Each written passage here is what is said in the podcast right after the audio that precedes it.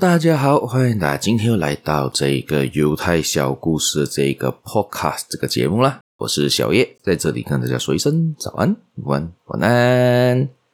今天呢，我们继续分享的是“管我怎样获得这个单元啦。今天要分享的是卡内基在《人性的优点》这本书里面呢提到的开会的建议啦。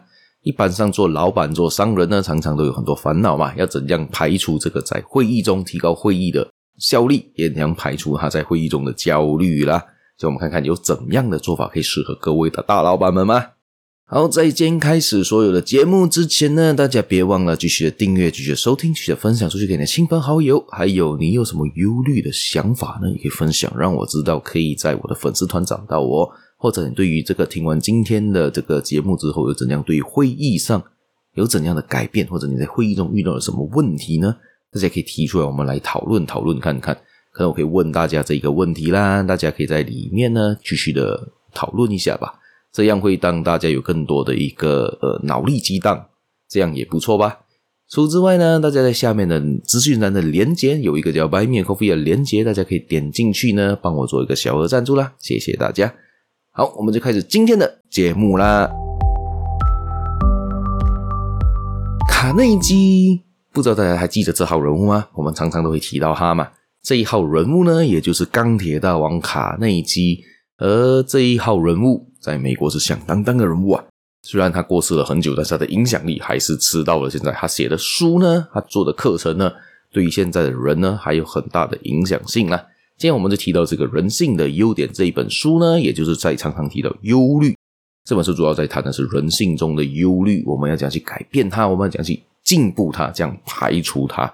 今天要谈到的是一个商人，他介绍了一个大老板，在美国纽约的一个大老板，他主要的是执行一些好像是卖书出版社的一个生意的。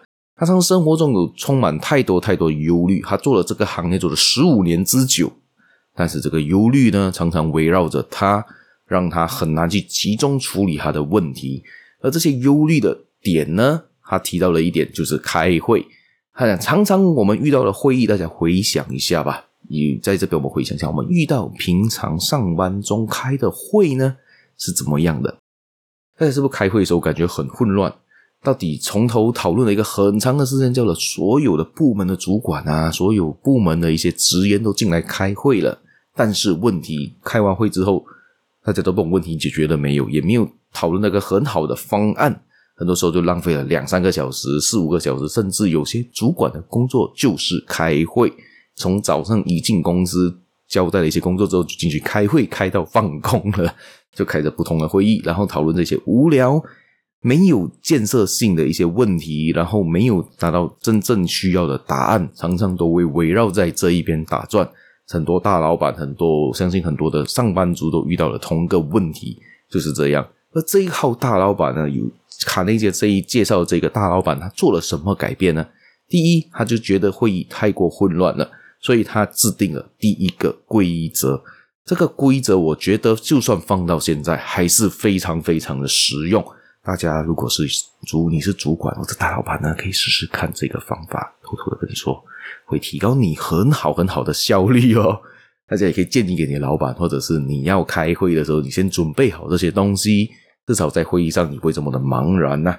首先呢，他的第一号的这一个规则就是，他要开会之前要求开会的人写一个清单，但是这个不是 agenda，不是开会的会议，他是写四个问题。第一个问题是你遇到了什么问题，把你所遇到问题写下来。第二，造成问题的根源是什么？第三。有哪些办法可以帮助我们解决问题？第四，你认为哪一种办法是最适合的？首先，你要把这四个问题交给他，他才会去举办这一个会议。为什么他问这四个问题？这四个问题非常非常的重要。这这四个问题也就造成我们的人时常在会议中造成混乱不堪、没有建设性的答案的时候的问题所在。对，第一，他说你遇到了什么问题？这一点非常非常的重要。在很多时候，在开会的时候，大家都只会问，丢出问题，然后就讨论了一两个小时，甚至还没搞清楚这要讨论的要针对的是什么问题来讨论呢、啊，甚至说不出这个问题究竟出在哪里。记住在开会里面这边探讨那个问题的存在，这样子你不是浪费了很多时间吗？第二呢，造成问题的根源是什么？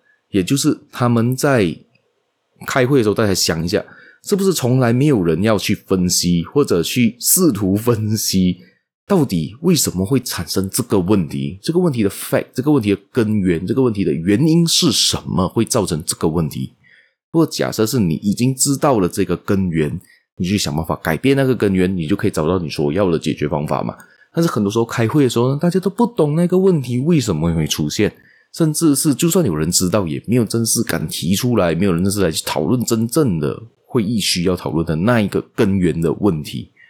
第三，也就是有什么办法可以帮助解决问题？很多人去开会。甚至都没有去想好解决方法，就想：哎，我有这个问题，我就进去开会，丢给人家去由其他人去帮你想。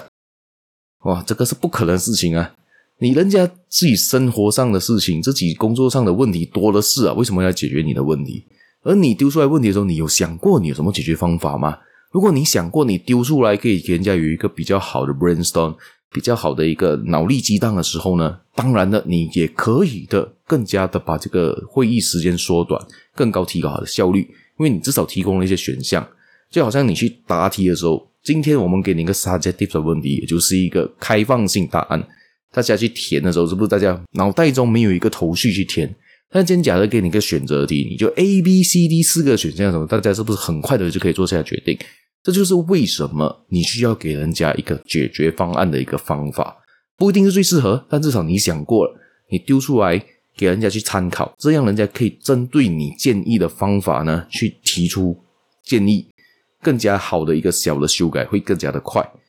第四，也就是最最最重要的，我认为，既然你已经想到了有什么方法可以解决，这样你就提供你自己认为最适合的解决方法给人。要说出它的好处以及坏处，这样子呢，大家在针对讨论的时候呢，刚才那刚才我说到嘛，可能有 A、B、C、D 四个解决方案，这样子你可能在因为你提出你觉得最适合的方式之后呢，比如说你说的是，我觉得呃方案 A 会比较好解决我遇到这个问题，大家有怎样的看法呢？然后我说出来 A 的方法哦，因为它可能比较省钱，它比较省时间，但是它会花费更高的人力成本啊这类东西。这样子提出来之后呢，大家就会诶，我们就可以针对这一点来做讨论、做修改。这样子你就很快可以拿到你要的答案啦。那为什么才要这个老板需要问这四个问题呢？大家想一下，如果假设你可以问自己这四个问题，你的问题将已经拿到答案了。很多时候你根本都不需要开那场会议啊。但当然你就省下了很多会议的时间，省下了很多会议的那一个目的嘛。这样子这个会议也变井条有序。也可以呢，更加快的解决，也比较不会这么的混乱呐。这样子大家就会很容易的去讨论所有的结果。大家想一想，甚至很多人写下了这些之后呢，已经有答案在手上了。这样你还为什么要开会呢？为什么要讨论这个议题呢？这样子开会就变成是一个很简短的一个会议，可能只是来做一个汇报罢了，那就快速了很多嘛。好，大家想想有没有更好的开会方式，或者觉得这个开会方式好不好呢？大家可以分享让我知道啦。可以去我的粉丝团，去我的好像 FB、Insta、小红书都可以找到我，去给我知道一下你的想法有什么啦，有什么更好开会的建议啊？在 Spotify 也可以点评啊，或者在呃 Apple Podcast 其实也可以给了分数之后呢，给个五星好评之后呢，大家可以在下面 comment 吧。在下一期节目再见啦，拜拜。